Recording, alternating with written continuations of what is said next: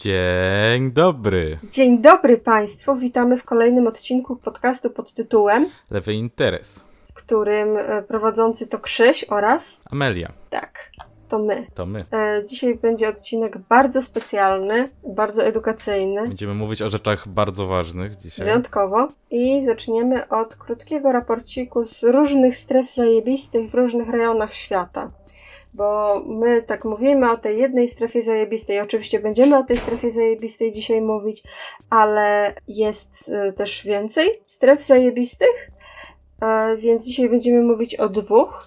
E, I pierwsza jest bliżej nas, to znaczy w Serbii, gdzie obecnie e, dzieją się rzeczy, dzieją się protesty, ponieważ to jest generalnie sytuacja, która jest bardzo podobna do polskiej, że też jest rząd, który coś tam niby próbował robić tarczę antykryzysową, a tak naprawdę zrobił tarczę, która zasadniczo jebie w pracowników i w e, takich normalnych ludzi, a sobie popuszcza pasa.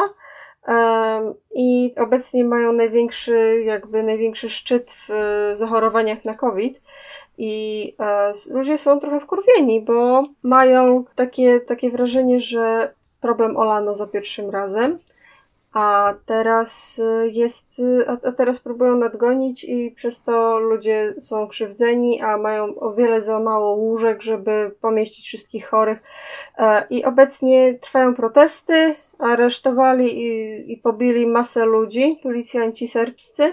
E, dzieją się generalnie, biją ich bardzo brutalnie. Biją ich tak, że właściwie są nie do odróżnienia od tych amerykańskich policjantów, których mówiliśmy, w którym to było odcinku szóstym w szóstym odcinku. Z tą różnicą, że może rzadziej używają gumowych kul, ale za to biją pałkami, żeby nadrobić e, brak kul bardzo, bardzo intensywnie. Tak, tak. Lubią na przykład się zaczaić na jedną osobę i kopać ją do nieprzytomności nogami po prostu. Więc nie pozdrawiamy. I ten protest jest, jest też związany z tym, że to też jest bardzo podobne do, do Polski, że u nich też jest kryzys konstytucyjny, bo też jest tak, że u nich to z kolei prezydent robi, że e, jeszcze kadencję temu urząd prezydenta był urzędem głównie ceremonialnym, to się, coś takiego jak w Niemczech, a obecnie prezydent Wójc Wójc, on się wymawia, nie wiem jak się wymawia to nazwisko, ale powiedzmy, że Wójc, bardzo sam sobie dał dużo władzy i bardzo skonsolidował duże wpływy na wszystkie inne gałęzie e, władzy, co sprawia, że w zasadzie jest dyktatorem. I przeciw temu ludzie e, protestują i mówi się, że to jest największy kryzys polityczny w Serbii od czasu Miłoszewicza. Więc to jest, to jest jedna strefa zajebista. Będziemy oczywiście update'ować później. A oprócz tego druga strefa zajebista, która jest chyba trochę bliższa mojemu sercu, to jest strefa w Boliwii, w której pewnie słyszeliście, miał miejsce, miały miejsce wydarzenia, ponieważ na początku roku, to było tak, pod koniec października, zeszłego roku. Bardzo wyraźną różnicą głosów wygrał prezydent Evo Morales, który jest lewakiem. Wygrał tak bardzo, że wygrał o 10 punktów procentowych, a u nich jest tak, że jak wygrasz z 10 punktami procentowymi więcej niż, niż konkurent, to wygrywasz bez drugiej tury. I on właśnie wygrał w ten sposób, po czym odezwała się organizacja, która nazywa się Organizacja Państw Amerykańskich, która jest organizacją teoretycznie wszystkich państw amerykańskich i ma służyć współpracy między tymi e, państwami. I zgadnij, gdzie ma ona swoją siedzibę. USA? A dokładnie, w którym mieście? Nie mam pojęcia. W Waszyngtonie, hmm. DC. Hmm. hmm. Więc ta właśnie organizacja, która została założona w czasie zimnej wojny jako bufor przeciwko komunizmowi, e, ogłosiła, że wybory zostały zmanipulowane e, i rozpoczęły się wielkie protesty, no bo jakby to, to jest akurat rzecz niekontrowersyjna, że w każdych wyborach jest tak, że ktoś przegrywa. Więc ci, co byli fanami tych wszystkich innych ludzi, którzy przegrali, e, dołączyli się ochoczo do protestów i no i miał miejsce coś, co bym nazwała wręcz puczem. E, ponieważ e, z pomocą e, wojska i części wojska i, i milicji prezydent Evo Morales został zmuszony do rezygnacji. Zastąpiła go pani Janine Anies, która jest z partii bardziej prawicowej, szczególnie prawicowej społecznie i niektórzy twierdzą, że wręcz faszyzującej, która jest do teraz tak zwaną tymczasową panią prezydent. Czyli, czyli dobrze rozumiem, że bez żadnych większych prawnych podstaw Waszyngton po raz kolejny umieścił faszystę za kółkiem e, południowoamerykańskiego kraju, tak? Ależ oczywiście. Hmm. Ci chłopcy się nigdy nie męczą. I miało to miejsce w, bardzo niedawno temu i po pierwsze mało kto o tym słyszał w Polsce, a po drugie mało kto dokładnie wie o co tam chodzi. I teraz właśnie zbliżają się wybory, one miały być w maju, ale zostały przeniesione ze względu na COVID. Właśnie teraz jest taki też bardzo wielki spike COVID-u w Boliwii. Teraz właśnie pani prezydent um, Anies um, też złapała COVID. Karma. Teraz wyszło bardzo ciekawy sondaż wyborczy przed tymi wyborami, bo zabroniono Ewo Moralesowi kandydowania, co było też przedmiotem wielkiej burzy konstytucyjnej, czy można komuś zabronić bez wyroku startowania w wyborach, ale, ale pani Anies zarządziła i e, on nie kandyduje, ale kandyduje w jego jakby zastępstwie jego były minister bodajże, minister finansów, minister, e, minister gospodarki, minister finansów, który nazywa się Luis Arce. I uwaga, teraz wyszły najnowsze sondaże, w których wychodzi, że pan Arce wygrywa z panią Anies o 10 punktów procentowych. Hmm, ciekawe, co się zaraz wydarzy. Po pierwsze, ciekawe, co się zaraz wydarzy, a po drugie, wydaje się, że to jest taki czadowy, taki, taki czad move, że ktoś, że Stany Zjednoczone próbują ci zrobić pucz, a ty mówisz, nie, dziękuję. I wybierasz drugi raz tą samą opcję. Piękne. Kocham Boliwijczyków w tym momencie. Zobaczymy, co się stanie. Problem jest taki, że podejrzewam, że Amerykanie się nie poddadzą i po prostu tak długo jak czy ci y, północni Amerykanie się nie poddadzą i tak długo jak e, nie będzie siedziała ich dostatecznie zmanipulowana marionetka na, na odpowiednim fotelu, tak długo będą mieszać i kłamać i atakować, aż, aż im się to po prostu nie uda. No, no zobaczymy. Pewnie masz rację, mam nadzieję, że nie masz racji. Mam nadzieję, znaczy, że... To znaczy jak nie to, to sankcje, nie? A potem będzie mówienie o hmm. tym, jak to, jak to socjalistyczna gospodarka po raz kolejny rujnuje kraj, tylko dlatego, że USA zapowiedziało, że obrazi się na każdego, kto będzie z nimi handlował, czy coś. No, zobaczymy. Ale przynajmniej Wenezuela będzie miała wreszcie sprzymierzeńca. To prawda. Zajebiście. To tyle w strefach zajebistych. Tyle w strefach na razie, zajebistych tak? na dziś, a teraz przechodzimy do teraz... czegoś bardziej optymistycznego albo nie. Zacznę również o opowieść, od opowieści z tym razem historycznej strefy zajebistej, a, ale dam też najpierw krótki background. Edycja vintage. Tak, vintage strefa zajebista.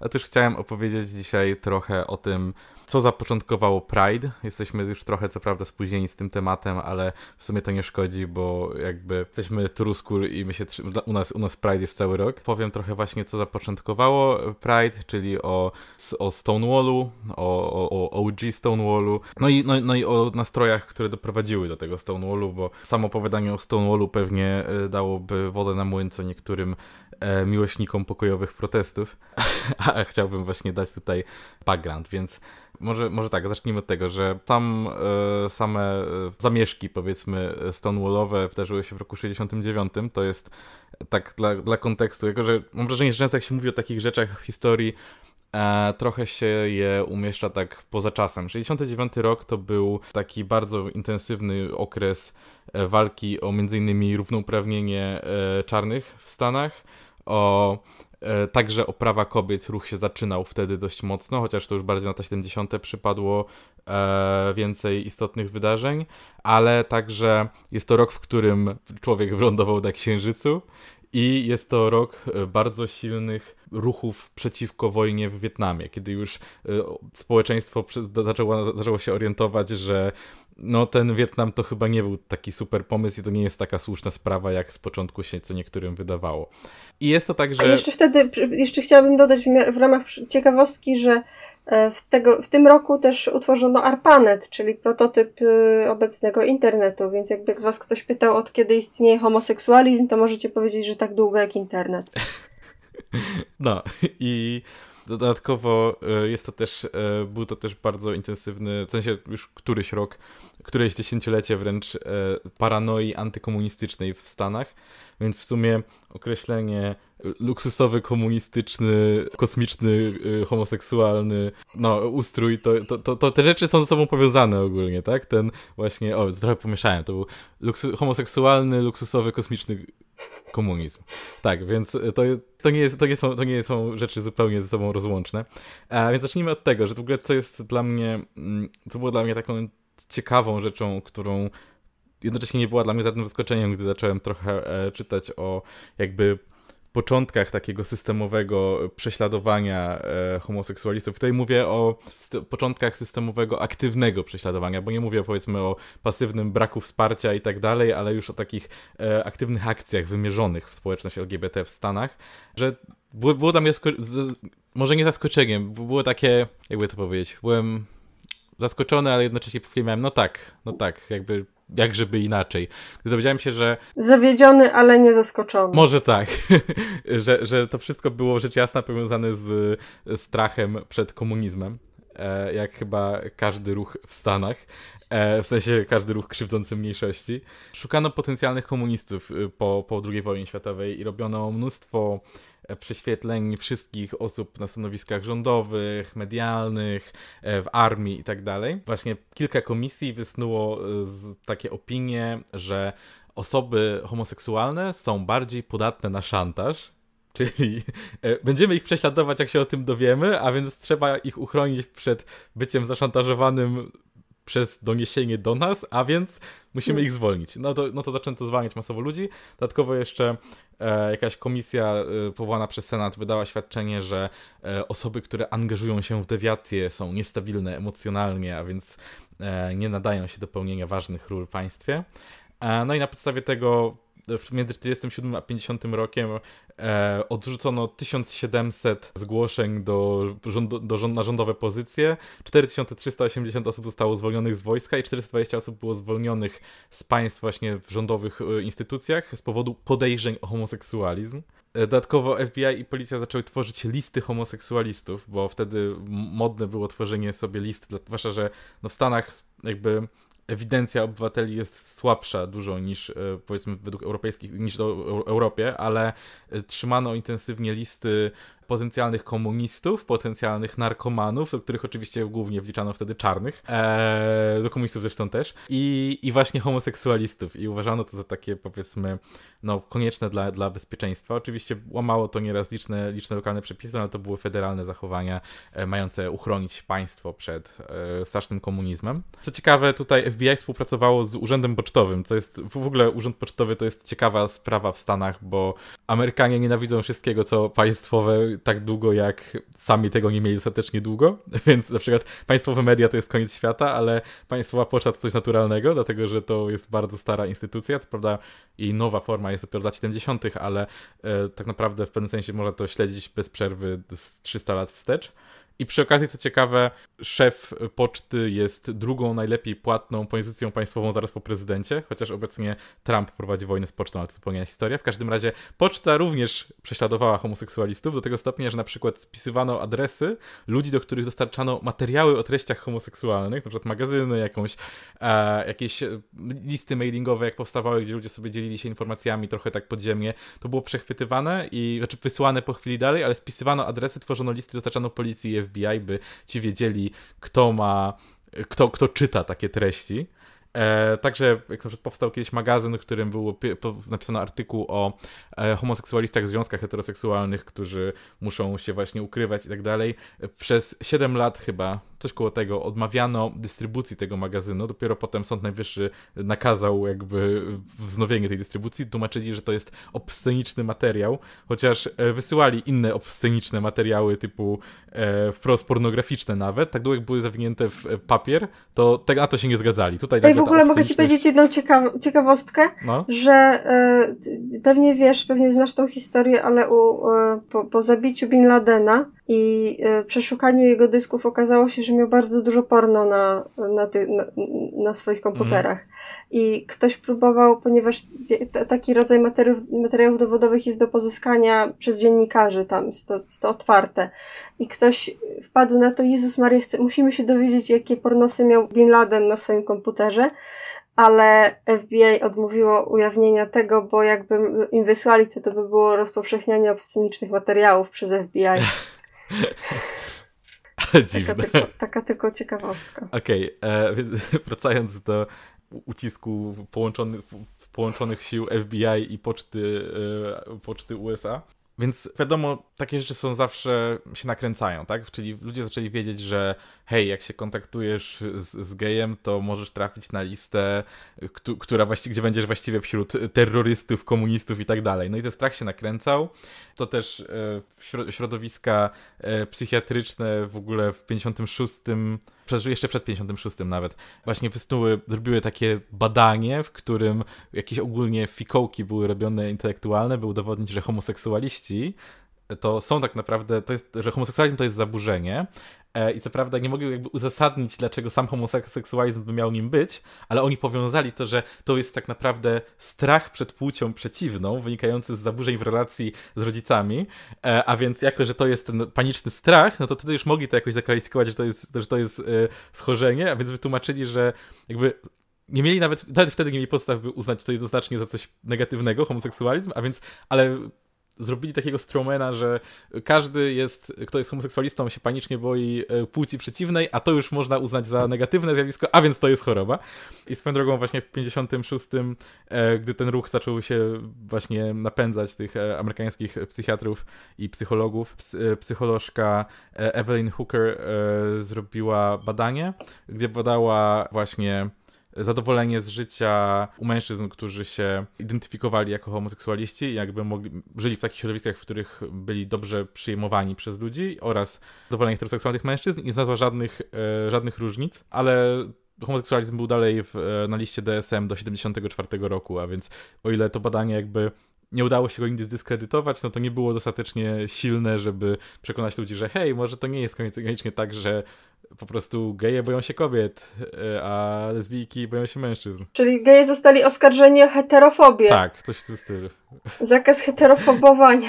Mm, I to w ogóle dochodziło już do takich absurdów e, w lęku przed właśnie e, homoseksualizmem i i ogólnie rzeczami, które były LGBT, które wtedy no wszystkie były wrzucane do jednego wora, bo świadomość była dość zerowa, poza właśnie zamkniętym kręgiem miasta zaczęły wprowadzać na przykład przepisy przeciwko tańcom osób tej samej płci. Można było zostać aresztowanym i pójść trafić do więzienia i płacić grzywny za to, że tańczył, tańczyło dwóch mężczyzn. To, był, to było dla nich niedopuszczalne. Zresztą właśnie o tym jeszcze zaraz powiem w kontekście samego Stonewallu, ale aresztowano ludzi za crossdressing. Przed kobiety miały obowiązek posiadać trzy elementy damskiej garderoby co najmniej, dlatego że o ile u facetów łatwiej było powiedzieć, co jest damskie, to jako, że już nie można było zakazać kobietom noszenia spodni, to można było uznać, że okej, okay, ale masz za mało kobiecych ubrań na sobie. Czyli jeszcze zrobili trzy, żeby nie wystarczyło, że masz majtki i stanik. Musisz mieć coś jeszcze damskiego.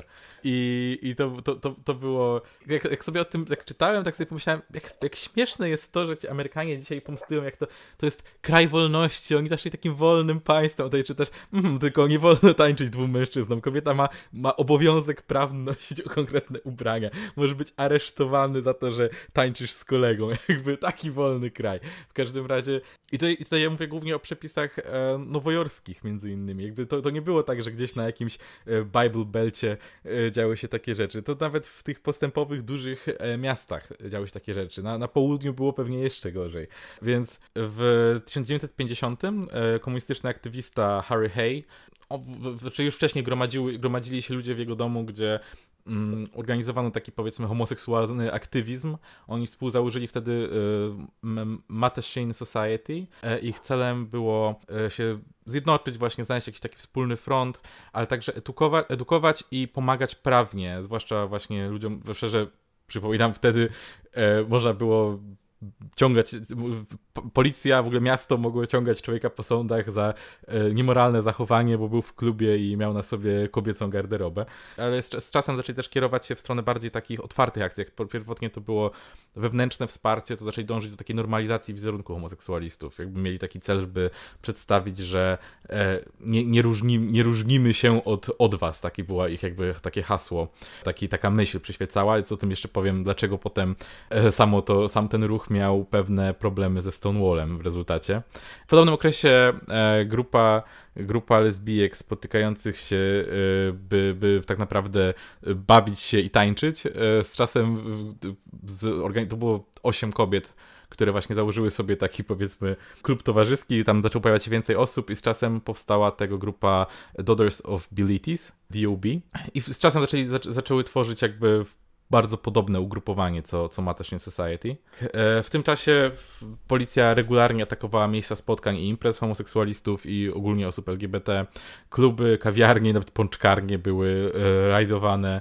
Podczas nalotów aresztowano ludzi, dodatkowo jeszcze absolutnie nie dbano o jakąkolwiek dyskrecję, więc e, spe specjalnie ich na przykład stawiano przed, przed klubami i kazano im czekać, ich legitymowali, głośno czytali ich dane przy dziennikarzach, e, więc e, ludzie, którzy bardzo często w tamtych czasach no, ukrywali po prostu fakt, że, że na przykład byli gejami, byli publicznie wylistowani w gazetach, umieszczani ze swoimi zdjęciami. ogólnie był to taki typowy typowy mechanizm zastraszania. I z, z, tymczasem w, na Manhattanie, w Greenwich Village, zaczęło się tworzyć coś w stylu takiego gay town Nowego Jorku. W wczesnych latach 60.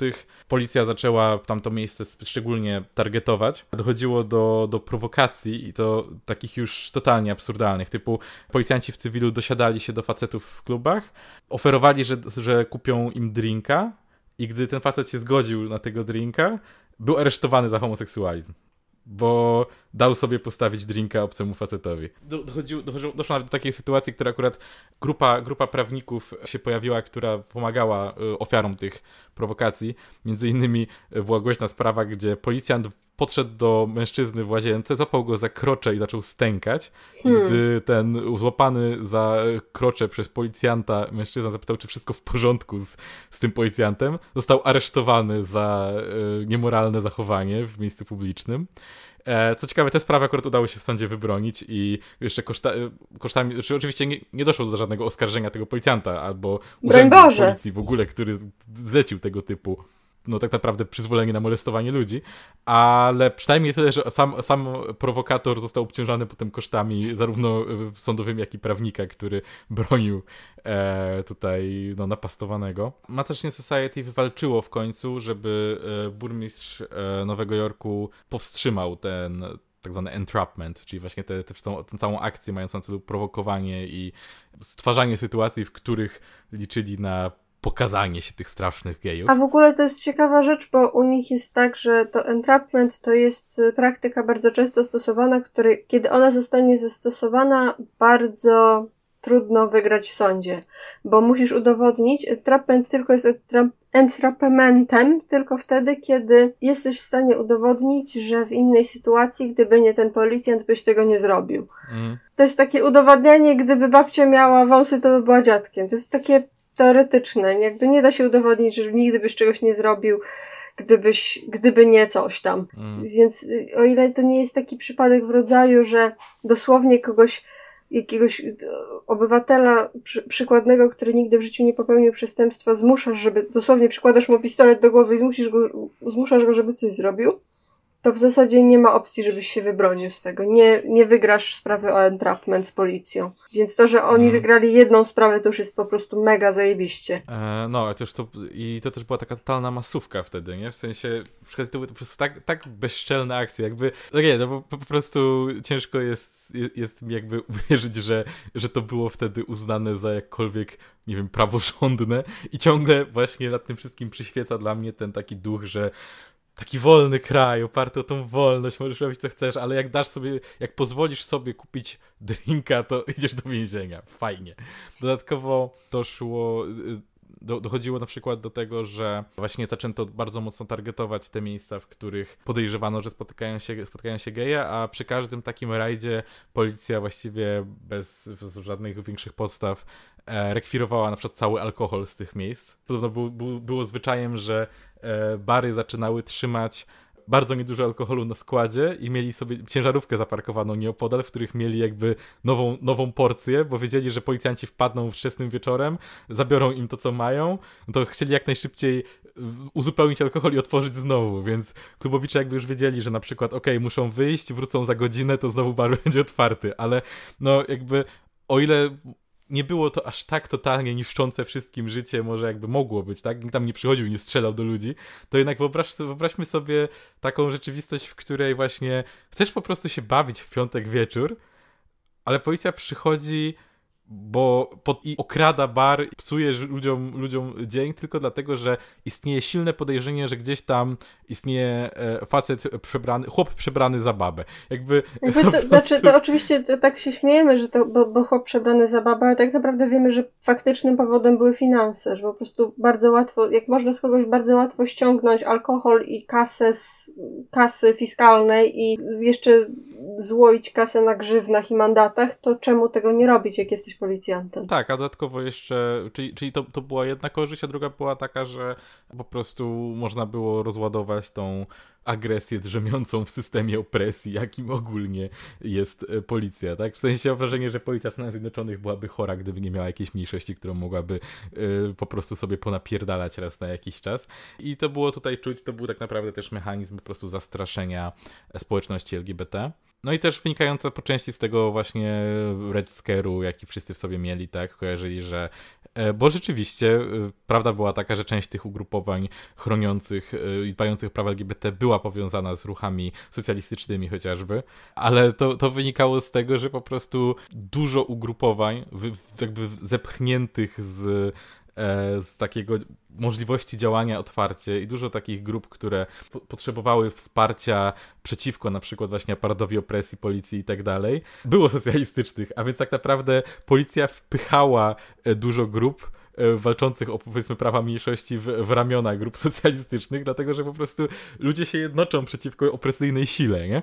E, ale to jest, to jest w ogóle też inny temat. No ale ro, robili na przykład coś takiego, że jeszcze w, w Nowym Jorku, jak, e, jak udało się zablokować te entrapmenty, właśnie z, e, organizacja zajmująca się kontrolą sprzedaży alkoholu, regularnie na przykład e, zabierała licencję na sprzedaż alkoholu biznesom, w których podejrzewali, że e, znajdują się, że, że przesiadują geje, bo uważano, że to jest. E, i, to, i oni tak naprawdę mieli prawo zrobić to właściwie bez żadnych większych jakby uzasadnień, tak? To swoją drogą znowu, o, Amerykanie, takie dla was, dla nas ważna jest ta wolność prowadzenia swojego biznesu, tak? O, przedsiębiorcy takich kochamy, ale o, geje u ciebie tańczą, więc sorry, ale po prostu zabieramy ci prawo do prowadzenia biznesu Elo.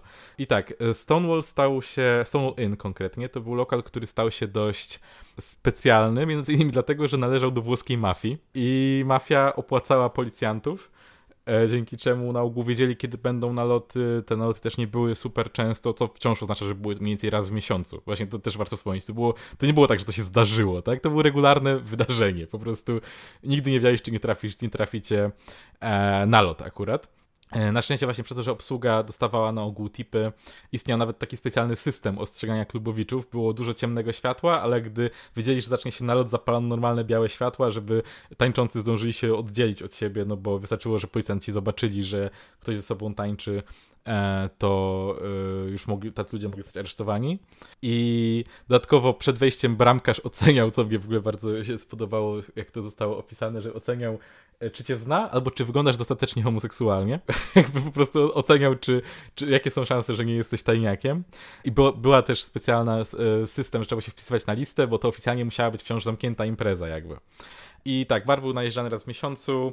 E, dodatkowo, jeżeli właśnie ktoś wyglądał męsko, a był w damskich ubraniach, e, był zabierany do kibli na inspekcję siusiaków.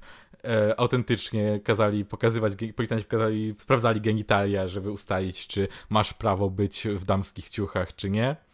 Dochodziło też w zasadzie do, do, do oczywiście molestowania, na przykład kiedy kobiety też były zabierane na takie inspekcje i były przeszukiwane, obmacywane przez policjantów. Ale ogólnie procedura była właśnie taka, że część ludzi była zabierana do tych kibli na, na inspekcję i, i ci ludzie, jeżeli potwierdzono, że są mężczyznami, e, w sensie że, że byli mężczyznami prawnie, czyli nie mieli prawa do, do, do, noszenia, e, do noszenia ubrań damskich, E, byli aresztowani. Tak samo kobiety, które miały na sobie mniej niż trzy elementy damskiego ubioru, mogły być aresztowane. E, e, większość, większość zwykłych klientów była po prostu spisywana, legitymowana, zatrzymywana przez chwilę, a potem wypuszczana. No i alkohol oczywiście cały zabierali, bo czemu nie? I tak, o 1.20 rano w sobotę 28 czerwca 1969 roku wydarzył się taki bardzo nietypowy rajd, bo był bardzo późno jak na, jak na te rajdy. I dodatkowo nie było o nim wcześniejszego typu. Tam w ogóle doszło do tego, że żeby z, z, z, zgromadzić w ogóle materiał dowodowy, co wtedy było też materiałem dowodowym, cztery, dwie grupy, dwóch facetów i dwie kobiety, e, policjantów weszło tam w cywilu wcześniej i pat, e, żeby zaobserwować tańczących mężczyzn ze sobą, bo to był dostateczny materiał dowodowy, by potem oskarżyć ten lokal, że tam się dzieją moralnie niepoprawne rzeczy.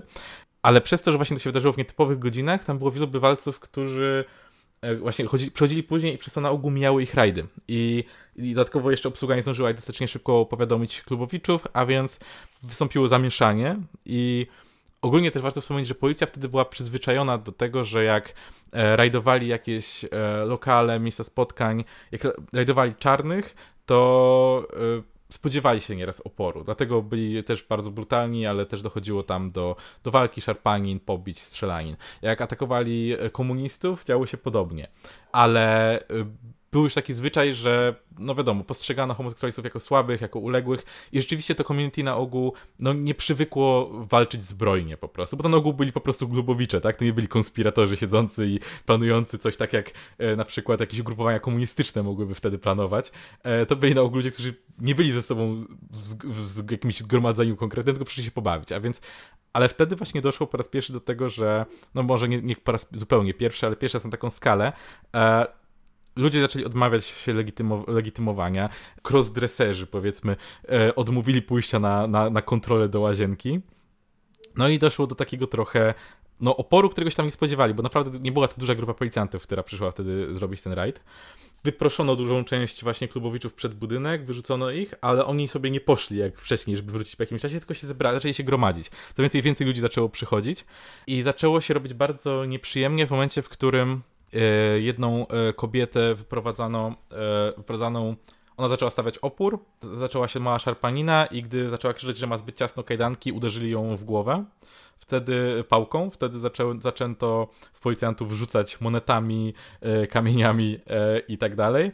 I w momencie, w którym kolejną kobietę stawiającą opór przy aresztowaniu zaczęto szarpać po ziemi i tak krzyknęła do tłumu, dlaczego czegoś nie zrobicie, się rozpoczęło. Ludzie się poczuli nagle zmotywowani, że ups, to jest chyba ten moment, w którym już nie można po prostu dłużej stać. I swoją drogą, co też jest ciekawe, taką pierwszą linią ataku były, była grupa e, młodych mężczyzn, głównie homoseksualnych mężczyzn, którzy po części przez bycie wyrzucanymi z domu i tak dalej, była bez, byli to ludzie bezdomni, którzy y, mieszkali właściwie w parku e, obok, obok klubu. Do klubu często przychodzili, bo mieli tam okazję, że ktoś im postawił drinka, żeby po prostu mogli spędzić czas, nie czując się po prostu bezdomnymi. E, i, I ci ludzie jakby podejrzewam, że bardziej zahartowani przez życie czuli większą motywację, żeby zaatakować tę policję i od tego się zaczęło. I doszło, doszło do szarpaniny. Dodatkowo E, tak, policjanci się e, cofnęli, e, bo też część policjantów się rozdzieliła, dlatego że wywiozili alkohol i jeden z wozów policyjnych odjechał z alkoholem, więc tam jest została mniejsza grupa jeszcze. Zabarykadowali się ci policjanci w samym Stonewall Inn. Grupa wyrwała parkomat i zaczęła tarnować nim drzwi.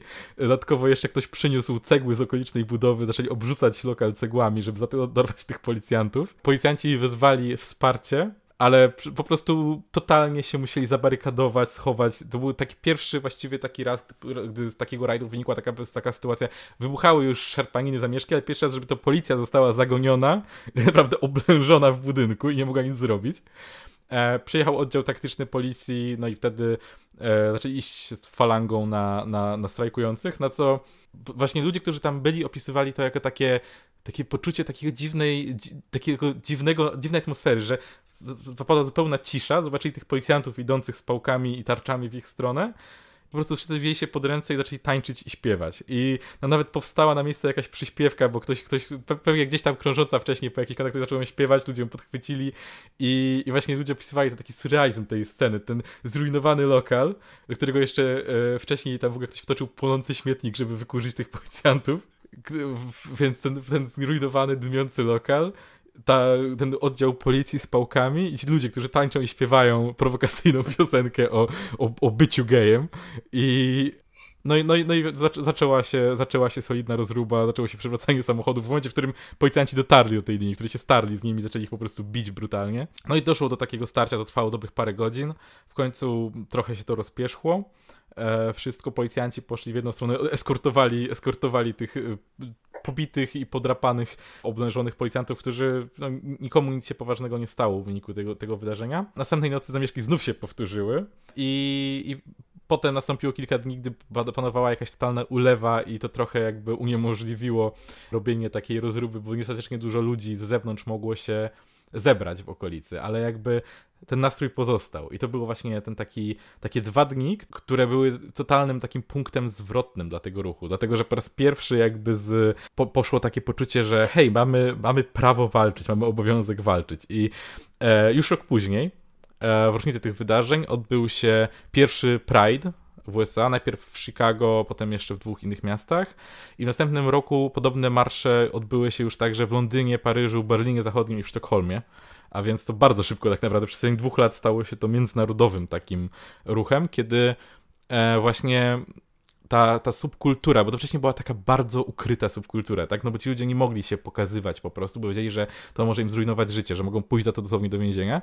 Ludzie nagle zaczęli czuć, że nie jesteśmy już tymi, którzy muszą się ukrywać, tak? Teraz jesteśmy już ruchem, który może pójść, który może się pokazać, który, który może dumnie maszerować. I teraz tak, więc to był 69, gdy wybuchły zamieszki, 71 Pride w USA, 71 już zaczynają się w innych krajach. W 99 Stonewall został wpisany na rejestr państwowych miejsc historycznych w USA. W 2016 roku Obama powołał państwowy monument Stonewall. I swoją drogą, co jest też takim moim zdaniem miłym e, jakby takim dość nietypowym, ale fajnym e, sposobem na upamiętnienie pewnych elementów tego wydarzenia jest to, że w parku właśnie tym obok Stonewall Inn, e, w którym po, tych po pierwszym dniu zamieszek ludzie się jakby przygrupowali i zebrali, zaczęli omawiać, co dalej z tym całym ruchem, który wtedy powstał, tak totalnie na żywo wtedy to wszystko było omawiane. Są, stoją teraz takie białe rzeźby przedstawiające ludzi, dwóch chyba siedzi, dwoje chyba siedzi na ławkach, a dwie osoby stoją obok, jakby właśnie tych omawiających to ludzi. E, to jest to, tak by obok budynku jeszcze takie rozszerzenie tego monumentu. No i właśnie to było takie. Dlaczego to było ważne? Bo można po prostu patrzeć na to, o, e, grupa, grupa ludzi się pobiła z policją, wielkie Michalo, ale to był właśnie ten taki punkt zwrotny tej całej historii, w których, w których e, grupa ludzi w końcu do tego stopnia jakby powstał jakiś taki spontaniczny, ale pochodzący od tego podskórnego napięcia całej społeczności, taki ruch, który powiedział, że już nie pozwolą sobie być tak dalej tymi po prostu biernymi ofiarami w tym wszystkim. Mhm. Bo... Tylko muszę dodać tutaj, zanim jeszcze przejdziesz do końca, że jakby to był pierwszy krok w tą stronę. To nie było jakby, to nie była kulminacja tego ruchu. No nie była. Kulminacją zdecydowanie był ruch na rzecz e, pacjentów z HIV i AIDS. Tak. W latach 80. i 90. To był zdecydowanie bardziej popularny i bardziej taki mainstreamowy ruch. I ja bym powiedziała, że to właśnie ten drugi raczej wpłynął na to, że na tą popularyzację tak naprawdę Pride'u. Bo e, jeszcze to, to jest coś, o czym być może pogadamy kiedyś w innym odcinku, ale nam się nawet nie wyobraża, jak bardzo zła i opieszała i celowo zaniedbująca celowo właśnie. była reakcja rządu Reagana na AIDS. No przecież Reagan sam właśnie wtedy padło to jego słynne zdanie, że e, wyglądajcie ładnie i róbcie tak, tak mało, jak tylko to możliwe. Wtedy taki, takie wydał polecenia odnośnie e, łagodzenia tego kryzysu. Tak, ale właśnie m, mm, moim zdaniem to istotne jest zauważenie, że jakby dzięki Stonewallowi powstało takie postrzeganie LGBT jako takiej grupy społecznej, która właśnie może coś powiedzieć, tak samo jak może powiedzieć hej, jesteśmy tutaj i umieramy na, na, na, na HIV, pomóżcie nam z, z tym coś zrobić, że e, w wyniku tego, wiadomo, że to był proces. To nie było tak, że ta jedna noc sprawiła, że wszystko się zmieniło i, i nagle był 2015 e, i, i dalej w przyszłość i, i wszystko zaczęło się zmieniać e, z dnia na dzień. Ale to był taki początek, w którym właśnie z m, takich jednostek chowających się po nie do końca oficjalnych klubach i, i muszących ukrywać swoje właśnie e, życie ludzi, zaczęło się właniać takie, takie community, takie poczucie, że, że, jest, że, to, że to jest grupa, że są też ludzie, którzy do tej grupy nie należą, ale ją wspierają i akceptują. To był taki myślę, mm, bardzo istotny punkt. I tak, o samym, o samym e, kryzysie kryzysie związanym z e, epidemią HIV możemy też, myślę, porozmawiać w innym odcinku, bo to też jest y, kolejna zbrodnia przeciw ludzkości dokonana przez USA, moim zdaniem. Ale tak, chodzi mi o to, że właśnie jak istotne to jest, jak sobie o tym popatrzymy, że e, to był taki właśnie dzień, w którym policja została, została upokorzona, a wraz z nią został trochę takich odepchnięte czy można powiedzieć, trochę jakby złamało się takie milczące przyzwolenie na tą systemową przemoc wtedy. Wtedy właśnie może było, myślę, tak od, od tego dnia można było się poczuć, że, że właśnie e, to już nie jest po prostu grupa, po której, po której będzie można skakać dłużej, tak jak dotychczas to robili przez, przez tyle lat tak naprawdę. Bo trzeba zobaczyć, że tak to już od późnych lat 40. tak naprawdę to prześladowanie stało się takie systemowe, więc no, to, było, to było 20 lat około systemowej, bardzo silnej, regularnej opresji, która, która wtedy skulminowała właśnie w postaci, w postaci tych nocy e, przy Stonewall Inn. I właśnie tak mam wrażenie, że często się o tym nie myśli, kiedy, zwłaszcza kiedy słyszy się ludzi, którzy wydają się być, mieć za złe społeczności LGBT, że, że, że mówią, że są dumni, wydają się e, w jakiś sposób postrzegać w tym wyciągać z tego takie przeświadczenie, że osoby LGBT, mówiąc o dumie, chcą podkreślać, w jakiś sposób są, czują się lepsze od osób heteroseksualnych i jest to dla mnie i, i, i powiedzmy heteronormatywnych ogólnie.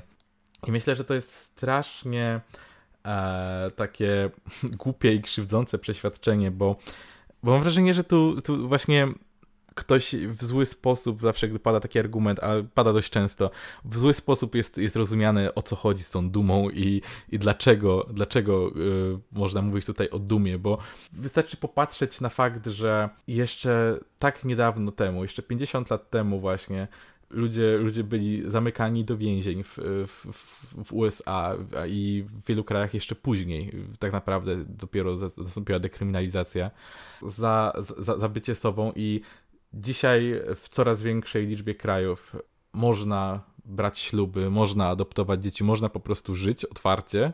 Prawo chroni cię przed, przed prześladowaniem, a nie prześladuje. I to jest ogromny postęp, który, który przez te lata się, się pojawił i zwalczanie celebracji tego postępu w imię tupania nóżką, że a czemu nikt nie uwzględnia mnie tylko dlatego, że jestem heteroseksualny i cis i, i nie musiałem e, nie, nie, za, za, za, moim prawem do otwartego bycia nie stoją dziesięciolecia walki i prześladowań. E, to jest, jest po prostu głupie, takie, takie stawanie tutaj w poprzek parady, dlatego że denerwujecie, że ci ludzie mają powody, by być dumnymi o to, co udało się wywalczyć przez te lata. Ci ludzie mają powody, by się cieszyć, że mogą dumnie być sobą, a nie spotykać się tajemnie po klubach yy, pod pseudonimami i bać się, że w każdej chwili policja wpadnie i zacznie cię molestować, by ustalić, czy przypadkiem nie jesteś trans albo homo to są takie moje przemyślenia wynikające z y, tej historii. Jeszcze chciałabym tylko dodać, że nie przeceniajmy tego, jak postępowe są Stany pod tym względem, bo y, decyzja Sądu Oczywiście. Najwyższego, która y, zakazuje, wreszcie zakazuje dyskryminacji pracowników pod względem orientacji seksualnej czy tożsamości płciowej, ta decyzja zapadła dwa tygodnie temu. Nagrywamy to 11 lipca 2020 roku. Dwa tygodnie temu dosłownie sąd zadecydował, że nie można kogoś zwolnić za to, że jest gejem albo że jest trans. Um, I swoją drogą to jest bardzo smutne dla mnie, bo w tej sprawie w, w Sądzie Najwyższym, która właśnie wygrała, było troje powodów. Było dwóch gejów i jedna kobieta, trans kobieta, która została zwolniona natychmiast, kiedy się tylko przyznała, że jest trans i ona nie doczekała tego wyroku. Sądziła się przez 15 lat, bodajże ta sprawa się ciągnęła przez wszystkie instancje przez 15 lat, ona zdążyła umrzeć, zanim doczekała równości dla siebie, co jest dla mnie niesłychanie przykre i przykro mi, że w Polsce prawdopodobnie zabierze to kolejne milion lat, żeby wspiąć się na choćby taki poziom. No i teraz pytanie, jakby co my z tego wyciągniemy? Jak ta, ta, ta historia jest, jest fajna, jest ciekawa, ale też trochę dołująca, bo myśmy w Polsce chyba nie mieli takiego momentu, żeby to wybuchło jak beczka prochu. Zastanawiam się, czy bez tego, czy bez tego da się tak naprawdę wprowadzić jakąś zmianę. W pewnym sensie u nas powiedzmy istnieje ta szansa, że nawet takie powiedzmy neoliberalne ruchy, które mają tendencję do jednak stanowienia istotnego, istotnej części władzy w Polsce, mm, czują presję z zachodu. I, I tutaj jest moja taka nadzieja w tym, że e, nawet jeżeli nam zabraknie takiego oddolnego ruchu, powiedzmy, rewolucyjnego w tej kwestii, istnieje nadzieja, że po prostu Europa Zachodnia będzie. Yy, bullyingowała naszą władzę tak długo, aż ta zaakceptuje, że no niestety e, musi się pogodzić z tym, że e, nie ma miejsca we współczesnym świecie na takie e, postawy, jakie w Polsce w tej chwili obowiązują. To jest jeden, jedna opcja, moim zdaniem dość mało prawdopodobna, bo tu się jakby wychodzisz z takiego bardzo optymistycznego założenia, że rząd PiSu zareagowałby na sankcje, moim zdaniem właśnie by zaparł się nóżkami i rączkami i wtedy powiedział sankcje, nie będę słuchać. Nie, nie, nie. Nie, nie. nie wierzę w to, że to by się stało zarządu PiSu. Myślę raczej o innych neoliberalnych ugrupowaniach, których liczę, że prędzej czy później pojawią się u władzy. Hmm. E, myślałem trochę o dłuższej perspektywie czasowej, nie o konkretnym e, powiedzmy faszyzującym klimacie, bo mimo, mimo wszystko staram się tutaj optymistycznie wierzyć w to, że po prostu jest jakiś kryzys wieku średniego polskiej polityki, który, który przeminie i powrócimy do neoliberalnej miernoty, a, ale nie wiem, takie, takie, takie Dla mnie to my nawet nie jesteśmy w wieku średnim, my jesteśmy w jakimś takim wieku niemowlęcym, już mamy kryzys. No może to jest taki, wiesz... A jakby nie liczę, nie liczę pod tym względem na, na Unię Europejską, że nam coś, coś każe zrobić i nasi politycy to zrobią. Naszym politykom zależy, żeby wygrać wybory tutaj, a tutaj wygrywają właśnie głosami ludzi, którzy no, nie są specjalnie przychylni. Ale jednak z roku, jednak z roku na rok... Chociaż jakaś taka akceptacja się zwiększa statystycznie, jak na to spojrzeć. Może, może rzeczywiście, o ile ekstremistycznie homofobiczni ludzie stają się bardziej homofobiczni i bardziej się nakręcają, między innymi dzięki y, słowom osób na publicznych stanowiskach w tym kraju, to myślę właśnie, że można spodziewać się, tak jak w krajach Europy Zachodniej, postępowania takich sympatii, także nie mówię tutaj nawet o konkretnie, że, że pojawią się sankcje, tak? Myślę raczej o takim ruchu, że po prostu ludzie będą się z czasem orientować, że no w sumie na zachodzie Europy tak naprawdę nie dzieją się straszne rzeczy, że będzie się to kojarzyło z takim nowoczesnym państwem i właśnie nawet władza, która jakby kieruje się jakiegoś rodzaju bezwładnością i tak dalej, z czasem się zorientuje, że te nastroje ewoluowały już w taką stronę, że ludzie, nawet właśnie taki, taki całokształt ludzi głosujących nie będzie chciał czuć się tym takim zaściankiem i w imię jakiegoś takiego FOMO wskoczy na, na, na wyższy level świadomości pod pewnymi względami. Podziwiam twój optymizm. Wydaje mi się, że jakby przede wszystkim drogą dla polskich y, LGBT-owców, dla polskiej ideologii gender jest zradykalizowanie się, bo to mam wrażenie, że dużo ludzi trochę nie wie, co to jest do końca okienko Overtona. Ludzie myślą, że okienko Overtona to jest po prostu to, co jak coś jest w okienku Overtona, to znaczy, że jest takie centrowe, spokojne. Jak ktoś chce być akceptowany, to musi się tak trochę rozwodnić. Moim zdaniem to jest bardzo zła strategia. I to właśnie na tym polega okienko Overtona, że nie, nie wchodzisz od razu z tymi kompromisowymi postulatami. Ojejku, możecie nam proszę dać chociaż możliwość związków partnerskich. No tak w połowie się spotkamy, nie? Nie robisz tak, bo to jest idealny sposób, żeby cię spotkać jeszcze bardziej w połowie. Skoro to już jest twój postulat, to można to jeszcze ściąć na pół. tylko bierzesz, walisz drzwiami w twarz, mówisz No tak. adopcję, kurwa, adopcję, kurwa, finansowanie operacji uzgodnienia płci, kurwa, teraz. I nawet jak nie dostaniesz tego, co chcesz, to wymuszasz dyskusję, wymuszasz dyskurs na ten temat, który sprawia, że ludzie muszą się jakoś przynajmniej ustosunkować do tego, co mówisz. I to sprawia, że potem jak ktoś pójdzie, no dobra, może, a może małżeństwa, a może Mhm. chociaż małżeństwa, to ciężej mu odmówić. I to się, i to, i jest cały ten cykl, nie? Że najpierw coś jest y, absurdalne, później jest nietypowe, później jest radykalne, a później jest normalne. Jakby po- Polacy są tacy uwięzieni w tym, jejku, o Mhm. co pomyślą o nas pra, prawicowcy, jak tak powiemy. Pewnie pomyślą to, co już myślą.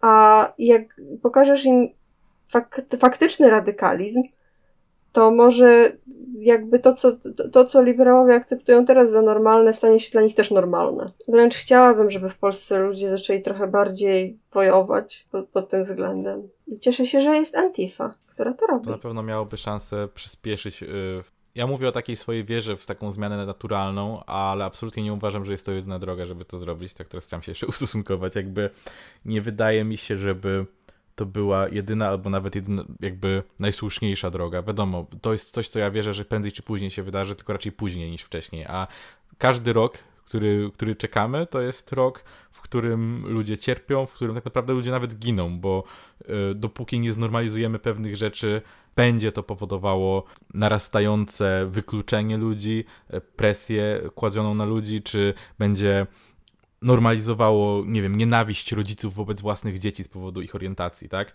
Nie powinniśmy, wiadomo, po prostu siedzieć i mówić, kiedyś będzie dobrze, bo ja, ja, ja mówię, że wierzę, że kiedyś będzie dobrze, ale jednocześnie wierzę w działanie w kierunku, żeby to kiedyś nastąpiło jak najszybciej. Nie wiem, ja, ja ogólnie często chyba funkcjonuję w, takim, w takiej dwoistości, w której mam swój idealny scenariusz, który chciałbym, by się wydarzył i mam taki scenariusz, który wiem, że jest całkiem prawdopodobny, że się wydarzy i staram się być optymistyczny w obu tych, y, tych ścieżkach, chociaż czasem jest kurwa Też ciężko. sobie myślę, że Polacy nie, nie, trochę nie, nie kumają w intersekcjonalność i trochę sądzą, że to jest taki odizolowany temat. Liberałowie często myślą, że to jest taki temat, który jest w oderwaniu od rzeczywistości, w oderwaniu od wszystkiego innego. Idealnym przykładem tego jest to, jak wiele się w Polsce mówi, i to nawet liberalni, nawet lewicujący ludzie podchwytują ten temat. Przed chwilą czytałam w polityce artykuł o tym, że Tadeusz Bartoś udziela wywiadu, co ma, z- jaki ma związek homoseksualizm z pedofilią. On nie jest seksuologiem ani psychiatrą, on jest byłym dominikaninem i y, jest tak bardzo cishetem, że odszedł od dominikanów, żeby się ożenić z kobietą. To, to jest ta osoba i z jakiegoś powodu on jest teraz ekspertem na temat związków homoseksualizmu i pedofilii. Chyba dlatego, że jest jedyną osobą w miarę lewicującą, którą kojarzą ludzie z polityki e, jako religijną. I udzielił wywiadu i tam jest po prostu przez połowę tekstu jest, że ojejku, ale czy powinniśmy gadać o tym, czy jakie są związki, czy Sekielski przesadził, że, że, że mówił o, o tym, że y, księża mają problem z homoseksualizmem. I zamiast po prostu powiedzieć nie, bo to nie jest prawda i nie ma związku między homoseksualizmem a byciem pedofilem. Nie ma korelacji. A, a jakby patrzenie na. W ogóle zastanawianie się, czy powinniśmy o tym rozmawiać, brzmi jakbyś wierzył, że to jest prawda. Tak, jakby to była prawda, której się boisz, a nie jakby to po prostu było oczywiste kłamstwo. Tak, i to jest, to jest strasznie dziwne podejście. I też inna rzecz, która mi zwra- zwraca moją uwagę na ten temat, to jest to, że mi też uświadamia, jak bardzo seksistowskie jest polskie społeczeństwo, bo wiemy dobrze o wielu przypadkach i nawet tak samo często jest molestowanie dziewcząt i, i chłopców. I y, bywa, że ministrantki, dziewczynki też są molestowane i wiele, w wielu sytuacjach się spotyka ludzi y, wszystkich płci, którzy byli w jakiś sposób molestowani. Więc dlaczego miałby być związek, dlaczego miałby być związek z homoseksualizmem u mężczyzn, a, a, a pedofilią? Jakby, no to może heteroseksualizm jest tutaj problemem, może bycie mężczyzną jest tutaj problemem. Hmm. Hmm. Hmm. To, że się skupiamy na tym, że księża molestują chłopców, to tylko uświadamia mi, jak bardzo znormalizowane w Polsce jest molestowanie dziewczynek. Jak, może nie jest znormalizowane w takim sensie, że, uważacie, że uważa się, że to jest normalne zachowanie, tylko że to jest tak oczywiste. Oczywiste, że jak, to jest tak, jak, tak oczywiste jak kradzież chleba w sklepie. Że czasem się zdarzy. Tak, ludzie, ludzie w pewnym sensie wydają się być bardziej zszokowani faktem, że ofiarą e, molestowania czy gwałtu jest chłopiec, niż samym faktem, że to molestowanie i gwałt się wydarzyło. Tak, dokładnie tak, że wiem, no, to, to jest też temat, temat na inną rozmowę, ale generalnie kultura bardzo toleruje pod wszelkimi względami bycie trochę drapieżnikiem wobec młodych dziewcząt, kobiet i, i, i dzieci płci żeńskiej albo afab. Mamy obecnie aktywnego posła w Sejmie, który pochwala wręcz molestowanie. To raz, ale ja nie tak. tylko mówię o takich konkretnych przypadkach. No sam fakt, że jak wejdziesz na dowolną stronę z pornosami, to pierwszą, to, to, to pewnie wszystko będzie zawalone hasłem teen, które czasami optymistycznie zakładam, że to są aktorki udające nastolatki, a czasem to są faktyczne nastolatki. E, a czasem to jest po prostu... Chociaż podobno rekordy, rekordy kategorii wszędzie bije akurat MILF, ale teen pewnie też jest... E, no, ja bym, się, ja bym się chciała dowiedzieć, który z naszych posłów kiedyś oglądał kategorię teen na jakiejś stronie z pornosami. Myślę, że ciekawe rzeczy mogłyby z tego wyjść. To jest dla mnie takie mhm. smutne, że w ogóle nikt tego nie podejmuje, nawet wśród liberałów, nawet w środowiskach LGBT. Jakby bardzo rzadko widzę faktycznie dosłownie poruszoną, poruszony ten temat, że homoseksualizm nie tylko jest sam w sobie zły, ale też przekłada się na inne systemy opresji w Polsce. Też płciowej i wobec kobiet, wobec mężczyzn, wobec wszystkich. I w jaki sposób to się przekłada na to, jak nasze społeczeństwo jest w ogóle skonstruowane. No, ale pewnie nie będziemy mieli rozmów na ten temat, ponieważ to jest temat zastępczy i kiełbasa wyborcza i dosłownie za 24 godziny już nikt nie będzie gadał o strefach wolnych od LGBT. Tak pewnie będzie.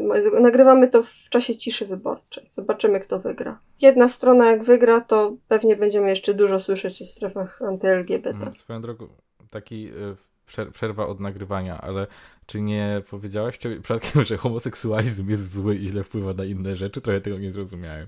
Homofobia. Hmm. Chodzi, tutaj mi chodziło o homofobię. E...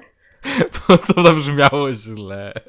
Chociaż w sumie homoseksualizm jest zły. Ostatnio na Twitterze jest taki mem, że geje rozmaici, głównie, głównie czarni geje się tak bawią, wrzucają sobie nawzajem na tweety i módl się do Boga, żeby ci przeszło. I jest to piękne. Chciałabym to cytować, ale chyba trochę nie mogę. Więc homoseksualizm, szatan. Najgorszy, najgorszy krok piekła. Mhm. Okej, okay, i ponieważ chciałabym Państwa poruszyć na koniec tego odcinka, e, chciałabym przeczytać wiersz, który e, jest mi bardzo bliski, który mnie bardzo mm, hmm, szarpie za serduszko. Jest to wiersz autorstwa pana e, Oszyna Wonga pod tytułem Siódmy krąg ziemi. I nie jestem w stanie go do końca przeczytać, ponieważ on musi zostać przeczytany w formie graficznej. Więc to, co usłyszycie, jest moim tłumaczeniem, ale to jest bardziej adaptacja na, do, do, do czytania na głos, e, bo w oryginale ten wiersz jest złożony z samych przypisów do pustego wiersza. Do wiersza, którego już nie ma. Więc e, przeczytam go teraz, jeśli dam radę go przeczytać na głos. Ocean Wong, Siódmy krąg ziemi. 27 kwietnia 2011 roku para gejów Michael Humphrey i Clayton Capshaw zostali zamordowani przez spalenie żywcem w swoim domu w Dallas w Teksasie. Jak gdyby mój palec głardzący twój obojczyk za zamkniętymi drzwiami wystarczył, by mnie wymazać, by zapomnieć, że zbudowaliśmy ten dom z wiedzą, że nie przetrwa. W jaki sposób inni przestają żałować bez odcinania sobie rąk? Kolejna pochodnia wpada przez okno w kuchni, kolejny błądzący gołąbek. To zabawne, zawsze wiedziałem, że będzie mi najcieplej przy moim mężczyźnie. Ale nie śmiej się. Zrozum mnie, kiedy mówię ci, że palę się najlepiej ukoronowany twoim zapachem. Ziemskim potem i Old Spice, którego szukam każdej nocy, gdy dni mi odmawiają. Nasze twarze czernieją na zdjęciach na ścianie. Nie śmiej się. Opowiedz mi jeszcze raz historię o wróblach, które uleciały z upadającego Rzymu o ich przypalonych skrzydłach, o tym, jak ruiny osiadły w ich gardłach jak naparstki, by śpiewały, aż nuty zaprowadzą je tutaj, gdzie dym udnosi się z twoich nozdrzy.